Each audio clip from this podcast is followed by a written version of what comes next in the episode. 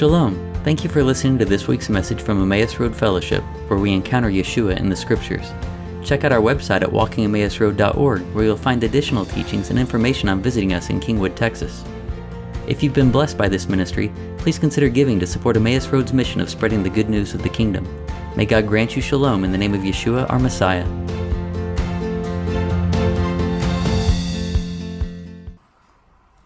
All right, so this week we're starting the book of Devarim. Okay, so book of Deuteronomy. I'm going to start out reading the story of the spies, which is a story we read just a few weeks ago. Okay, from Numbers 14. But here in Deuteronomy 1,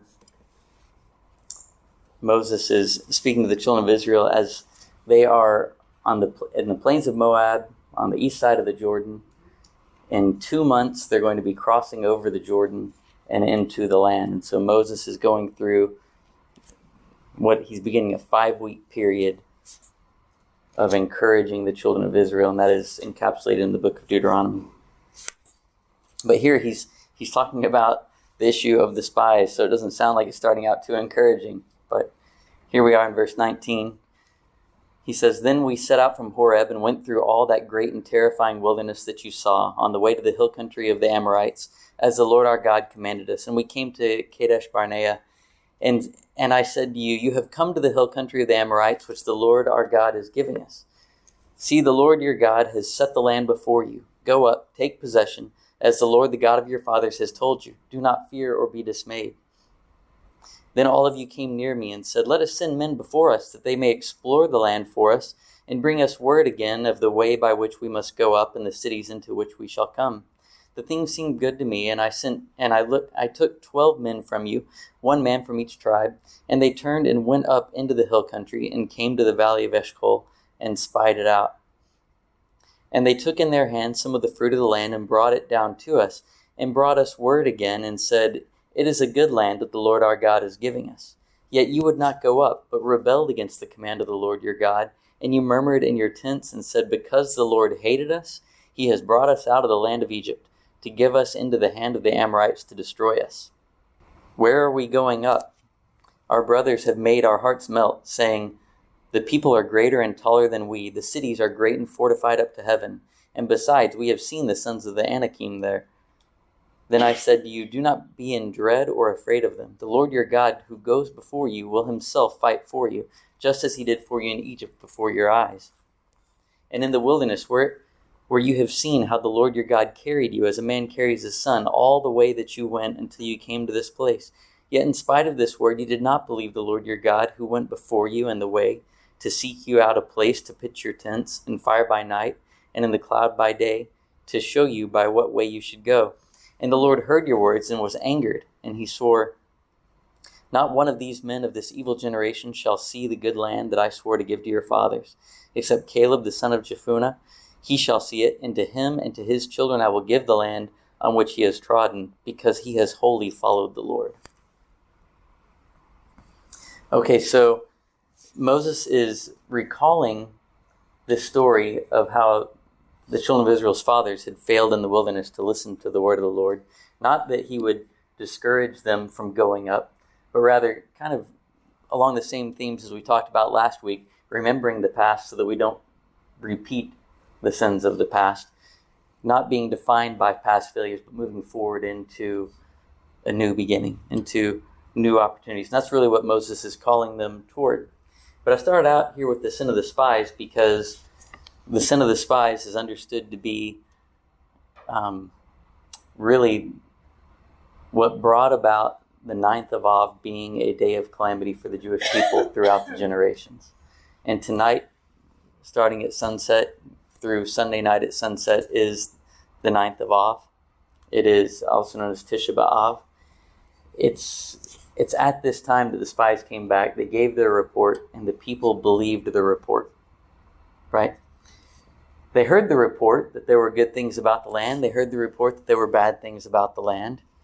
They focused on the negative, and in that their hearts melted away, such that they really, they didn't believe God would give them the victory. And so their hearts failed, and they failed to go up. And in the Talmud, in Sanhedrin 104a, it said, it was the night of the ninth of Av when the children of Israel wept in response to the report of the spies. And the Almighty said to Israel, "You have wept without cause. Therefore will I appoint a weeping to you for future generations." Okay? And so then throughout the course of Jewish history, then on the 9th of Av, or at least within days of the 9th of Av, but primarily on the 9th of Av, here are a few things that have occurred. The destruction of the first temple and the destruction of the second temple. The first crusade began at this time, in which 10,000 Jews were killed in the first month alone of the crusades. Many more perished in them. Jews were expelled from England, France, and Spain on this day, all in different years, over a period of about 270 years. And there's many more instances of how this has been a day of weeping for the Jewish people. So we fast on the 9th of Av. And we fast in mourning, right? Recognizing that weeping will be turned to joy, and holding to the promise that God says that these days of fasting will be turned into days of joy, as the prophet Zechariah says. But also, it's not just a time of mourning, it's a time of self-reflection, to say every generation is responsible, for rebuilding the temple, right? Rebuilding the temple is a picture of the redemption, whereas the destruction of the temple is a picture of the exile, right? And so we weep that there is an exile currently in place, and we long for the redemption. And so we say, well, the exile occurred. All these exiles have occurred due to sin. And so repentance is going to turn back the exile and bring back the redemption. When the sages speak of why the first temple was destroyed, they say it was destroyed due to the fact that there were three matters that existed at the time of the first temple: idol worship, forbidden sexual relations, and bloodshed. Okay, these are known as really kind of the three cardinal sins. The three sins that even under persecution to the point of death, you're not to violate. Right? So that was the reason for the first temple being destroyed. And then they asked, why was the second temple destroyed? It was destroyed due to the fact that there was baseless hatred during that period. And this comes to teach you that the sin of baseless hatred is equivalent to the three severe transgressions of idol worship, forbidden sexual relations, and murder. Right? Okay, so baseless hatred. So if baseless hatred was the cause of the destruction and the subsequent exile, then what is baseless hatred? Because we kind of need to know that so that we don't walk in it, right? And ultimately, baseless hatred comes back down to something we talk about on occasion, which is Lashon Hara, right? The evil tongue. And in speaking of the evil tongue, that's evil speech, that's slandering towards others or circumstances, things like that. That ought not to be done by those who have pure lips, right? And on the other side of Lashon Hara is the aspect of saying, well, I had a thought in my mind there. It's kind of like seeing the whole picture as opposed to just the part that you're going to slander. Instead, it's not just saying like niceties in order to avoid saying something negative. It's actually being able to take a look at the whole and say, I understand that there are deficiencies and there are good things. And like this person, for example, I need to see the good in them as well. So I'm going to look for to give the benefit of the doubt rather than to give condemnation. Okay, so I could turn and give evil speech. I could interpret someone's actions as being very selfish, right? Or I could say, well, how is it their actions might actually be generous and selfless, right?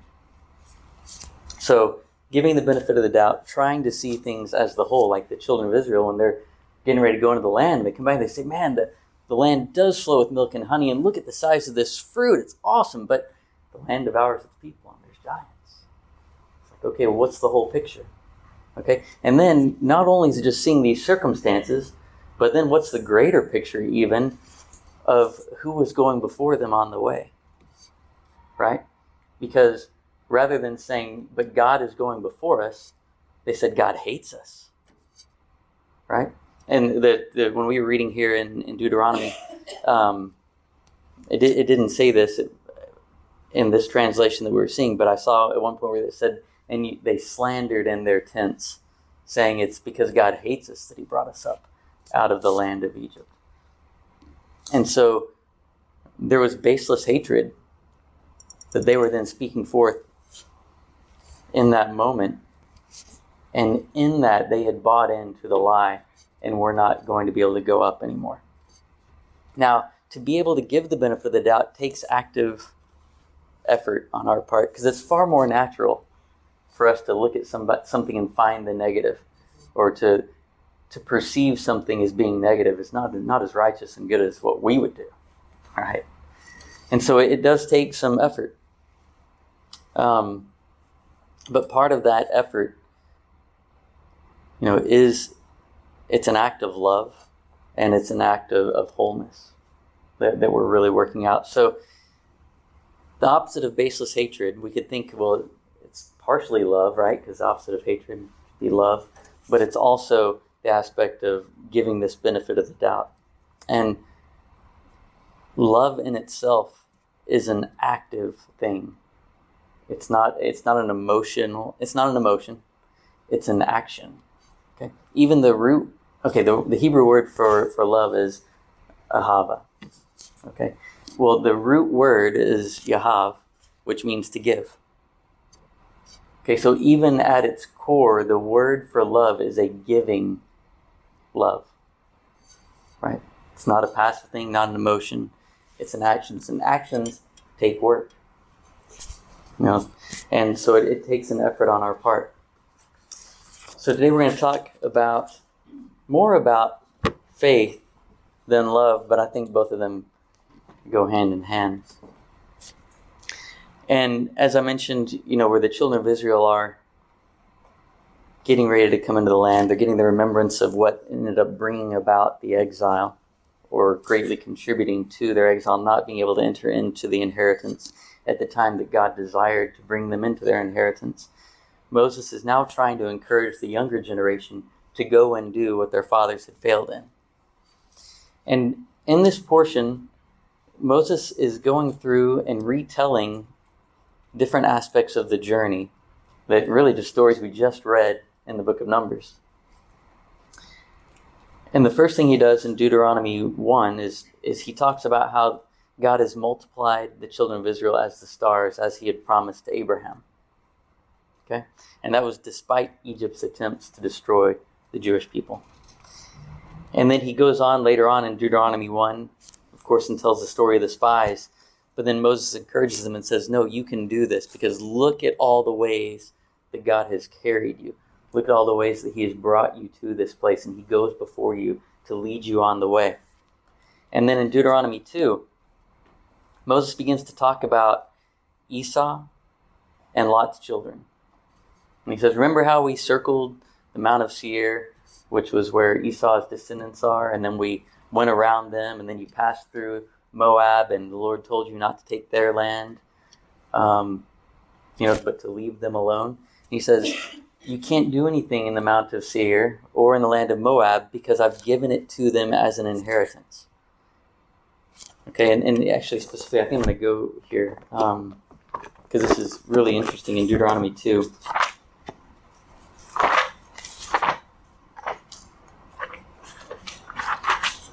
Because, we really haven't, we didn't see the stories of how this happened. But Moses is talking to the children of Israel like, yeah, you knew this, but I'm reminding you. And he says, let's see here. Okay, I'm going to start reading in Deuteronomy 2:17. The Lord spoke to me, saying, this day you shall cross the border of Moab at Ar, and you shall approach opposite the children of Ammon. You shall not distress them, and you shall not provoke them, for I shall not give any of the land of the children of Ammon to you as an inheritance. For to the children of Lot have I given it as an inheritance. It too is considered the land of the Rephaim. The Rephaim dwelled in it previously, and the Ammonites called them Zamzumim. Okay. A great and populous people, and as tall as giants. And the Lord destroyed them before them, being Lot, and drove them out and dwelled in their place, just as he did for the children of Esau who dwell in Seir. that he destroyed the Horite before them. They drove them out and dwelled in their place until this day. Okay? So what Moses is saying is, to the descendants of Esau and to the descendants of Lot, God drove out giants from before them to dispossess them from their land so that he could give the inheritance to Esau and Lot's children. And now he's given that inheritance and said, that is theirs. You can't have it. So God was zealous to preserve the inheritance that he had promised to Esau and Lot's kids. How much more for the children of Abraham would God be going to drive out the giants from before them, to give them an inheritance and to preserve that inheritance such that it would be theirs, because he has to fulfill his promises. So Moses is, laying it on pretty thick here, right? Of like, wow, yeah, if he did it for them, how much more would he do it for us? When we read this, it's really easy to just pass through that and not take note of the fact that, yeah, this is God demonstrating his faithfulness, recalling his faithfulness to strengthen his people so that his people can go forward in confidence, in assured faith that God will do what he said he will do. And then he goes on to say, well, not only has he done it for them, remember what's just happened with you guys in the past 10 months? I think even past 5 months, where with Og and Sihon, both people who had giants within them who were dispossessed from their land before the Israelites, because God went before them and said, I've delivered them into your hand.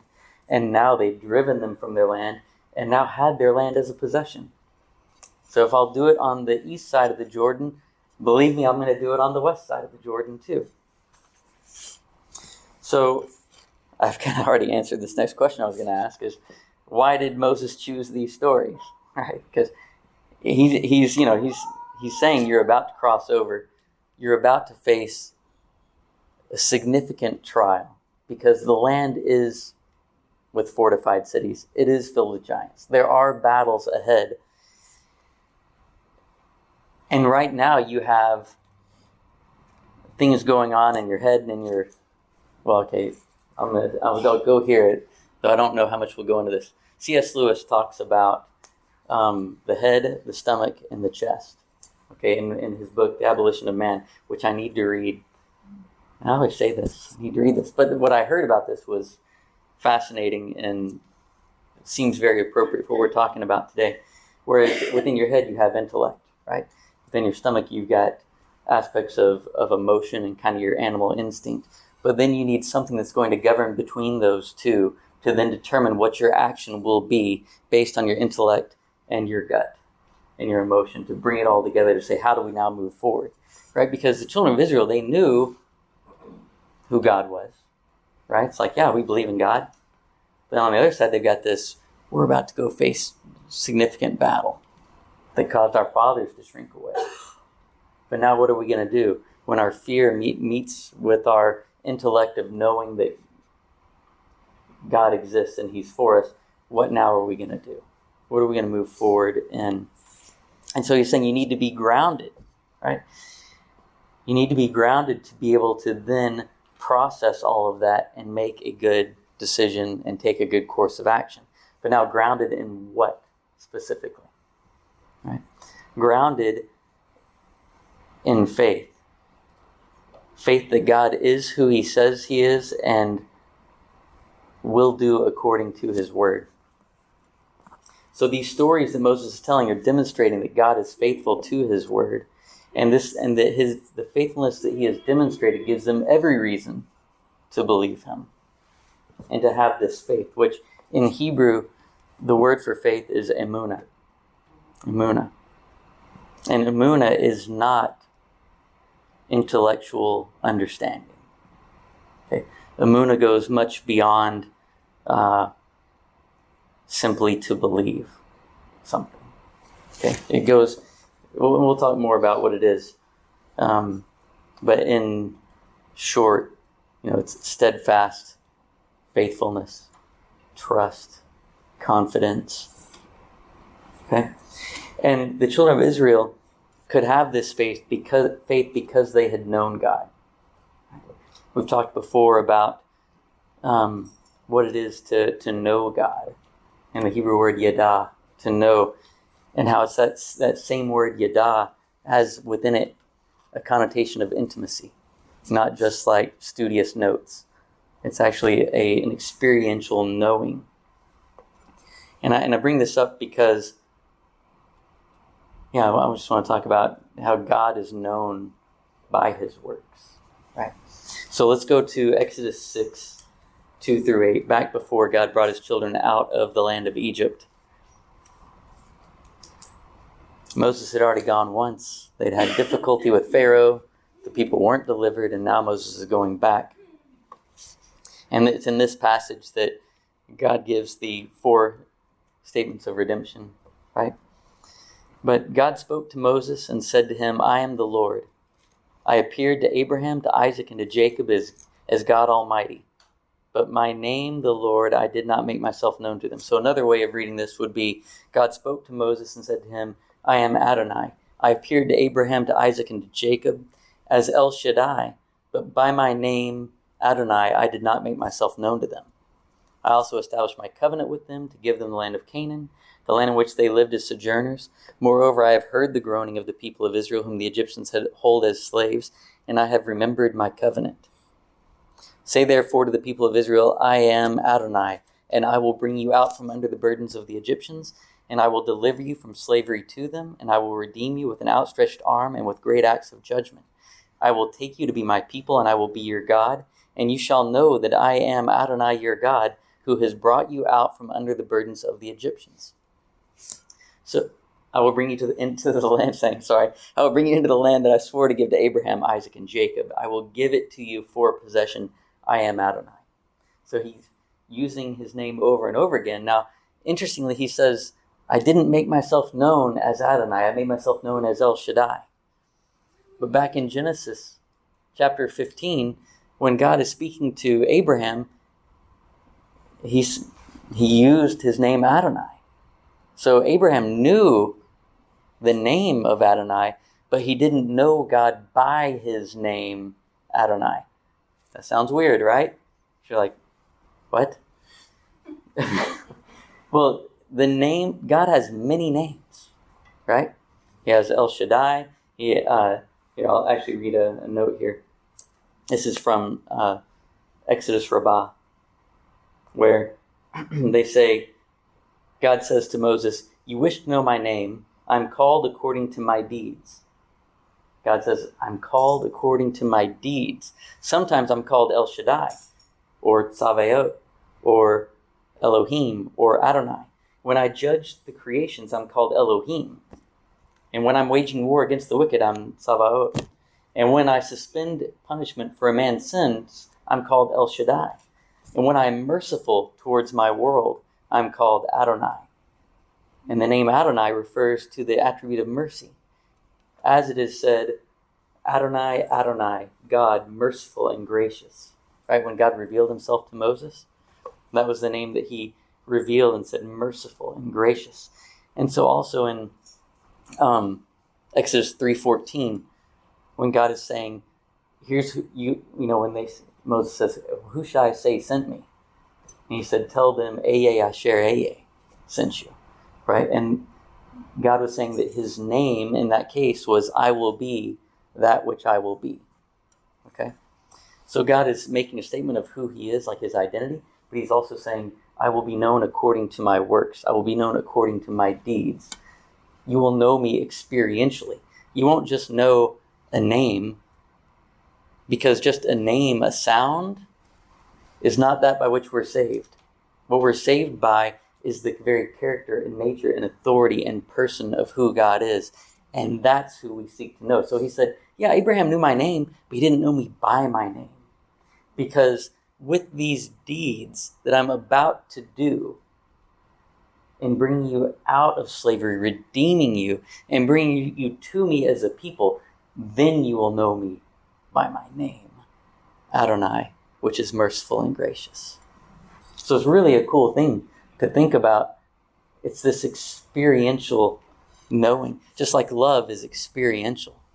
Faith and salvation are experiential. They aren't just things, right? But in our Western culture, in a Greek mindset, we often try to divide and break things out and say, okay, well, faith, that's belief, and not works, because if it's works, then maybe we're saving ourselves, and so we need to kind of hang on. Let's try to narrowly define faith so that the scripture that says here, for it's by grace that you've been saved through faith, that not of yourselves, it is a gift of God, not as a result of works, that no one should boast, right? So we say, well, there's so many discussions around that passage. And I know a few weeks ago we kind of talked about this in some regards with respect to faith and what it is and salvation and so forth, and how faith and works go together, as James said. But even within the context of this, sometimes we say, well, people, okay, so most people, I think, acknowledge that a true faith is one that actually is demonstrated through then being carried out through acts of righteousness and faithfulness to God. But often we try to weave things through and say, okay, it's grace that we've been saved through faith, right? So faith, that's believing, and then once you believe, you're saved, and then you go do the works. It's like, I don't agree with that, because there is no just intellectual belief that brings salvation. There's no intellectual belief that changes the world in and of itself, or that changes a person in and of themselves.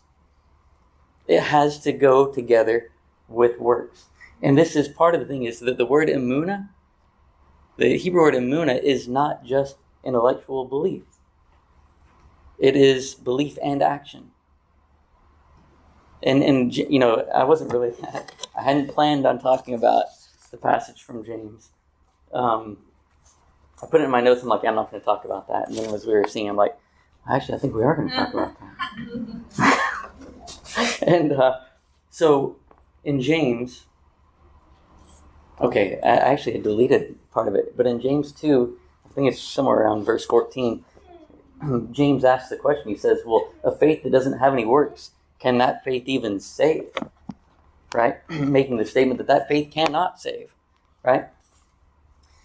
In James 2, verse 21, and continuing, he says, was our father Abraham not justified by works when he offered up his son Isaac on the altar? You see that faith was working with his works, and as a result of the works, faith was perfected.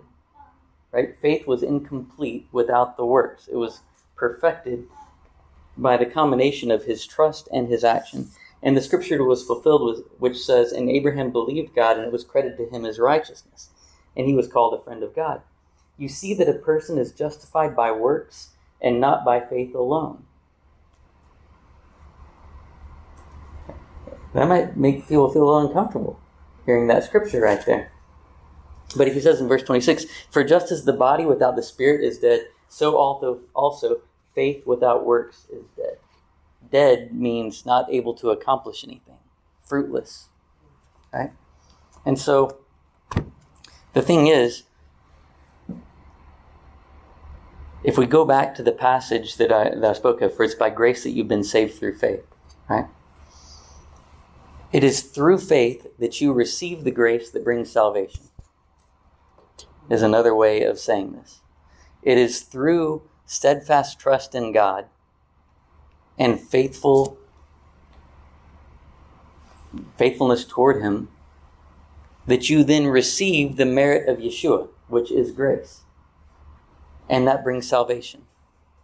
Okay? So our faithfulness toward God, apart from the grace of Yeshua, does not bring salvation. Does that make sense? Okay.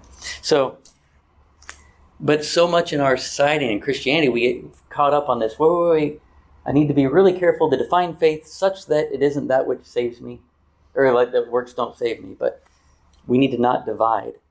And, speaking on this, the word emunah and its faith, I think it's really important that we understand the meaning of words, especially in a society today that tries to redefine words to fit agendas and to deceive and to cloud and dilute, right?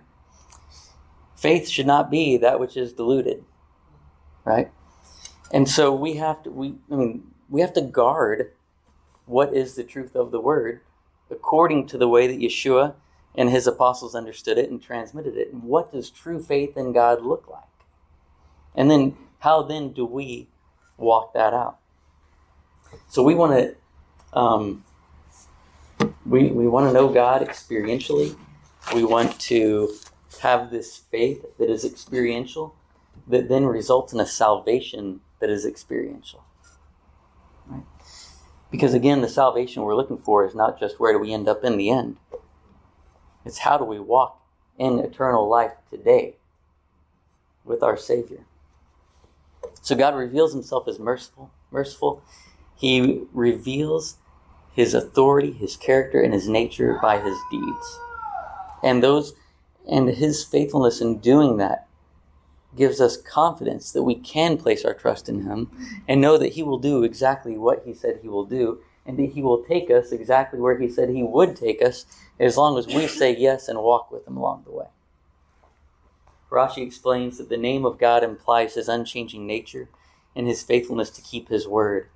And he says, his name means, I am faithful to uphold my words. That's pretty cool. So God is,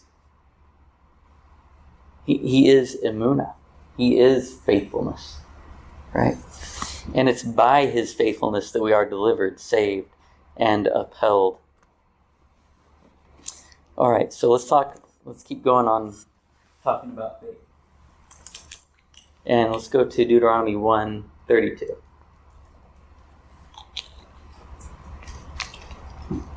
Or not 32, 30 through 32. Okay. No, go back. That's good.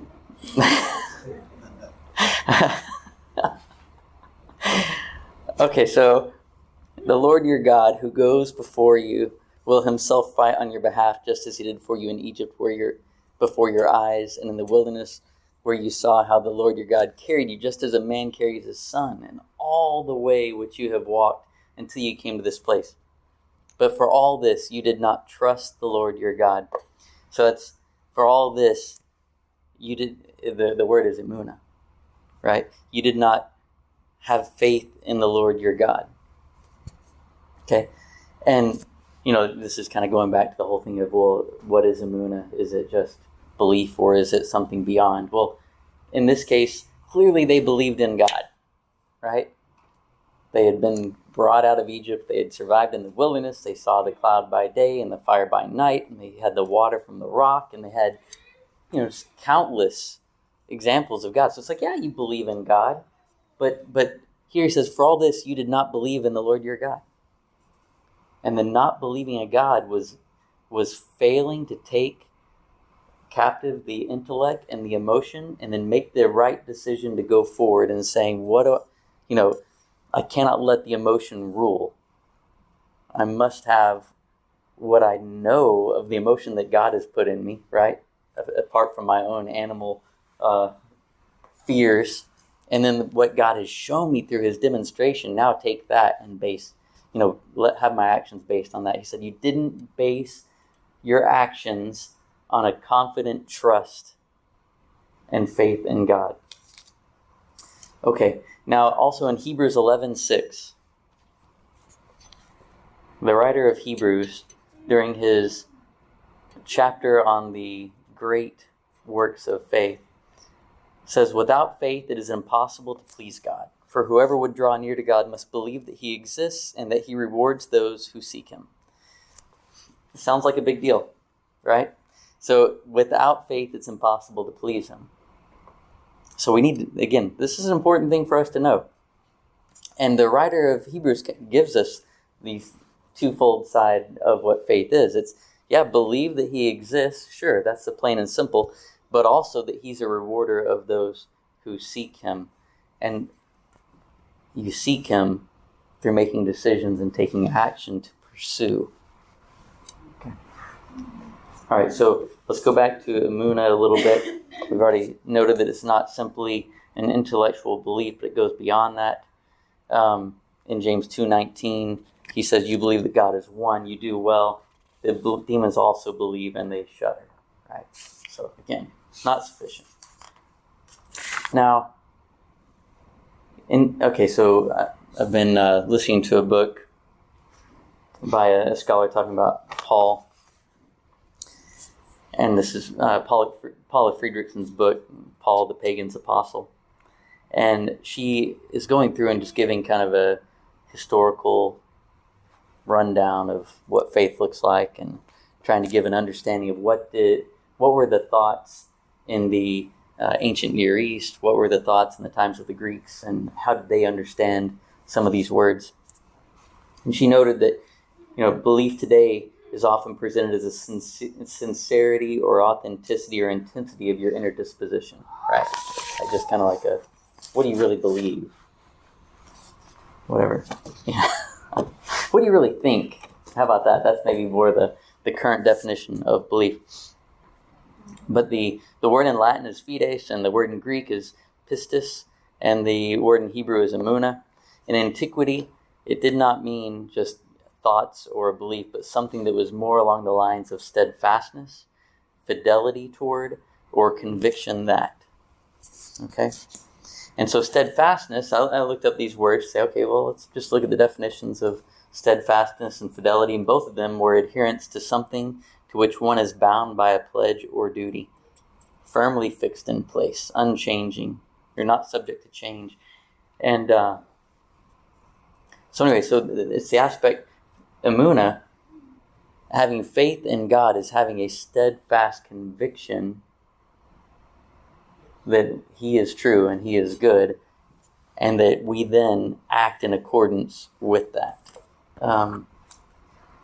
Because the work goes right along with it. Because if you really have a steadfast faith, it's not just an unchanging thought. It's like, no, actually, there's a way of life that I then carry out. And specifically speaking, she said that in ancestral customs, whether it was Christianity or even other religions, when they would speak of having pistis, having faith in their gods, it didn't mean to believe like that their God existed, or even like to believe that they had customs they should follow.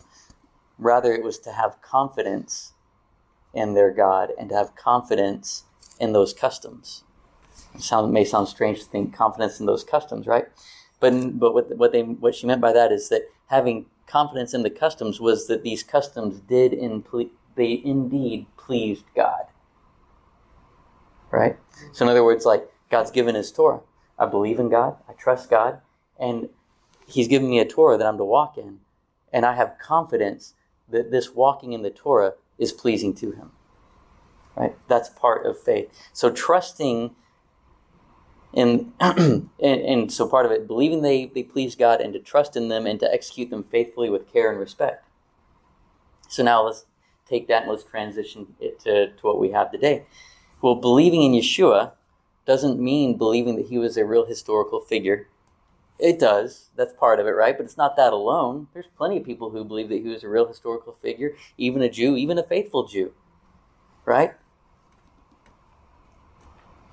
But we're also to have confidence in Him, right? Confidence that by attaching ourselves to Him and executing faithfully what He has called us to do, which is to walk faithfully with God, is pleasing to God, right? Because God sent His Son such that all who believe in Him would have eternal life, right? It wasn't just to believe that He exists.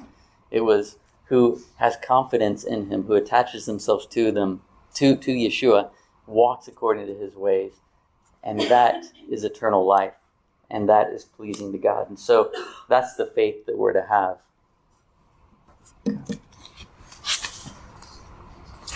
And okay, so actually, there's a couple of verses here that we'll look at. John 13:20.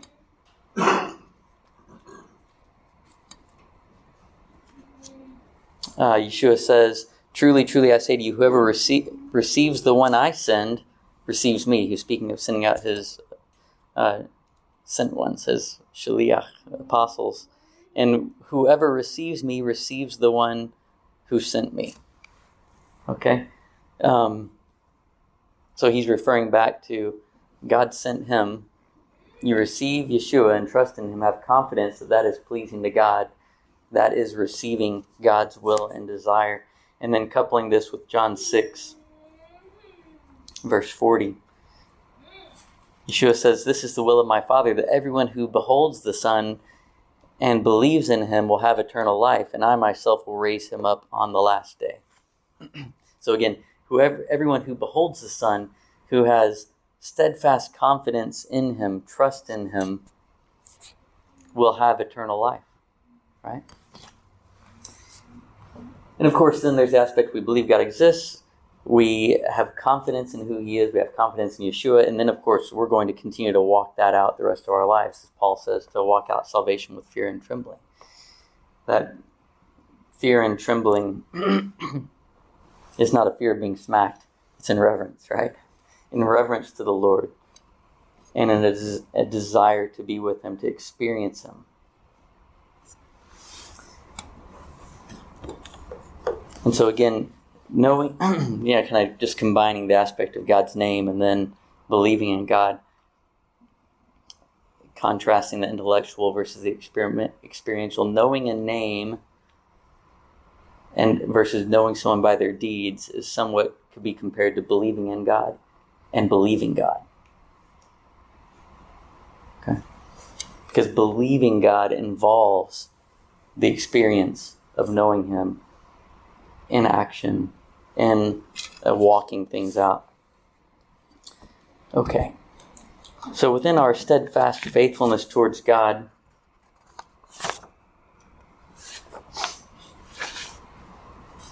we can think about, well, what does it really look like if someone is faithful? Okay. And an easy way to do this is to think about, what does a faithful friend look like? Right? A faithful friend, someone who's going to be there for you, who you can count on, you can trust, right? Even trust can be a thought that's purely intellectual. It's not until it's exercised do you really actually have trust in someone. It's like, the whole confidence things where people say, hey, close your eyes and fall backward, we'll catch you. It's like, you can say, I trust you, but now you have to really say, do I really trust you? Am I going to do that? And I don't know if y'all have seen videos of people missing. So, they fall forward. Right. The fall forward, yes, that's the best, right? It's like, well, the heart was in the right place. Oh my goodness, but so it's That's an aspect of faithfulness, someone who's going to keep their word, who's going to be there with you, who's going to walk with you. And so that's an aspect of it. And what other people do will either reinforce your confidence in them or will detract from it, right?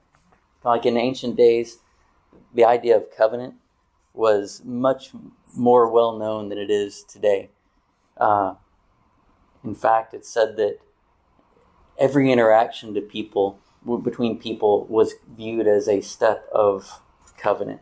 Not that every action involved a covenant, but it's like the covenant was the relationship and the safeguarding of the relationship. And so it's like, well, is this person showing themselves to be one who's going to safeguard this relationship, or are they one who's not going to? Even if it was in business dealings, were they upright or were they not? There's always this. Is your confidence increasing or decreasing? And it's really that way in our faith walk too, right? Are we drawing closer to the Lord? Are we growing maturity? Or are we shrinking back? Right? And so our faith is to be growing, is to be steadfast. Yeshua said it's the one who endures to the end who will be saved, right? The one who will experience salvation. The one who does experience salvation today is the one who is steadfast and endures. Okay, so another thing about emunah and faith is that it's really not blind. Okay, God didn't ask people to just believe him without giving any evidence. right? Which is also what Moses is doing here too. He's going to encourage and saying, hey, look at all the evidence. We have tons of evidence that God is faithful. And God does the same thing. In fact, the first three times that emunah is mentioned in the Torah is in Exodus. And I'm not going to go through all these due to time, but in each case, there was something unique that God was demonstrating to the children of Israel that would cause them to have faith in him, cause them to trust. The first one, God had shown, was revealing to them that he had seen their affliction and that he cared about them. He was showing empathy toward them, right? Another one is that he had demonstrated his power through the splitting of the sea. So they were seeing his power manifest, and that gave them confidence as well. And then they heard him speak directly to Moses from Mount Sinai, which was a whole nother level where it's like, okay, well, actually, he's wanting to reveal himself to us so that we can understand who he is. And even that understanding is part of faith, right? And specifically in that scripture, God says that he would speak directly to Moses so that people would hear and they would believe in Moses forever. It's like, again, it's not believe that Moses was. It's to trust in the words of Moses, to trust that the words that he was giving were good words, pleasing to God, right? And that they would believe that forever. And again, Moses is the former Redeemer. The latter Redeemer will be like him. Same thing with Yeshua. It's like God has given us Yeshua and demonstrated that he is the Messiah by his resurrection to show us that we would believe in him forever, trust in him forever, knowing that this is good and pleasing to God, to attach ourselves to his Son. Okay, so it's not about a blind faith. It's one that is actually based on a demonstration. And yet, even though the children of Israel, who first were called to go up into the land, had seen their great deliverance and had been in the wilderness with God for that little over a year, they'd been told to go up, but they failed. And they failed to go up. In Deuteronomy 1:26, I'm going to read from this translation. It says, "But you did not wish to ascend, and you rebelled against the word of the Lord your God. You slandered in your tents and said, 'Because of the Lord's hatred for us did he take us out of the land of Egypt.'" Right? And in this case, again, I mentioned it earlier, this is an element of baseless hatred.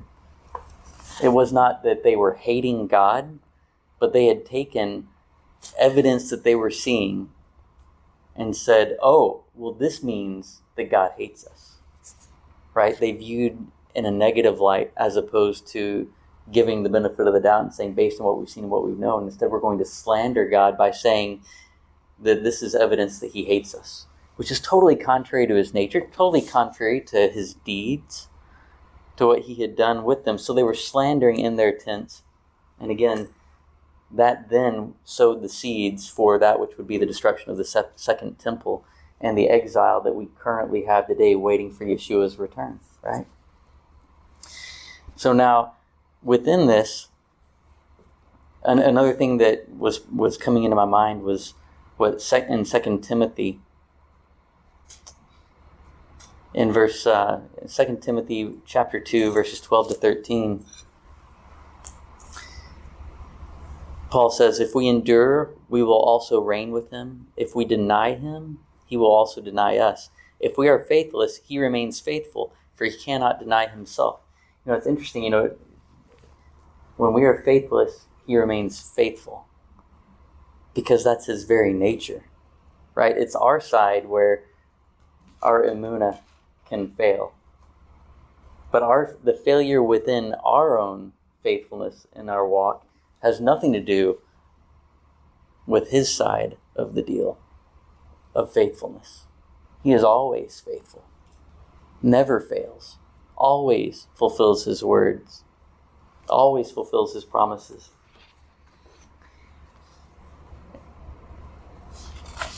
And within that, we just have we have the perfect example of what faith and love is, and that's you know, the scripture says that Yeshua is the author and the perfecter of our faith, right?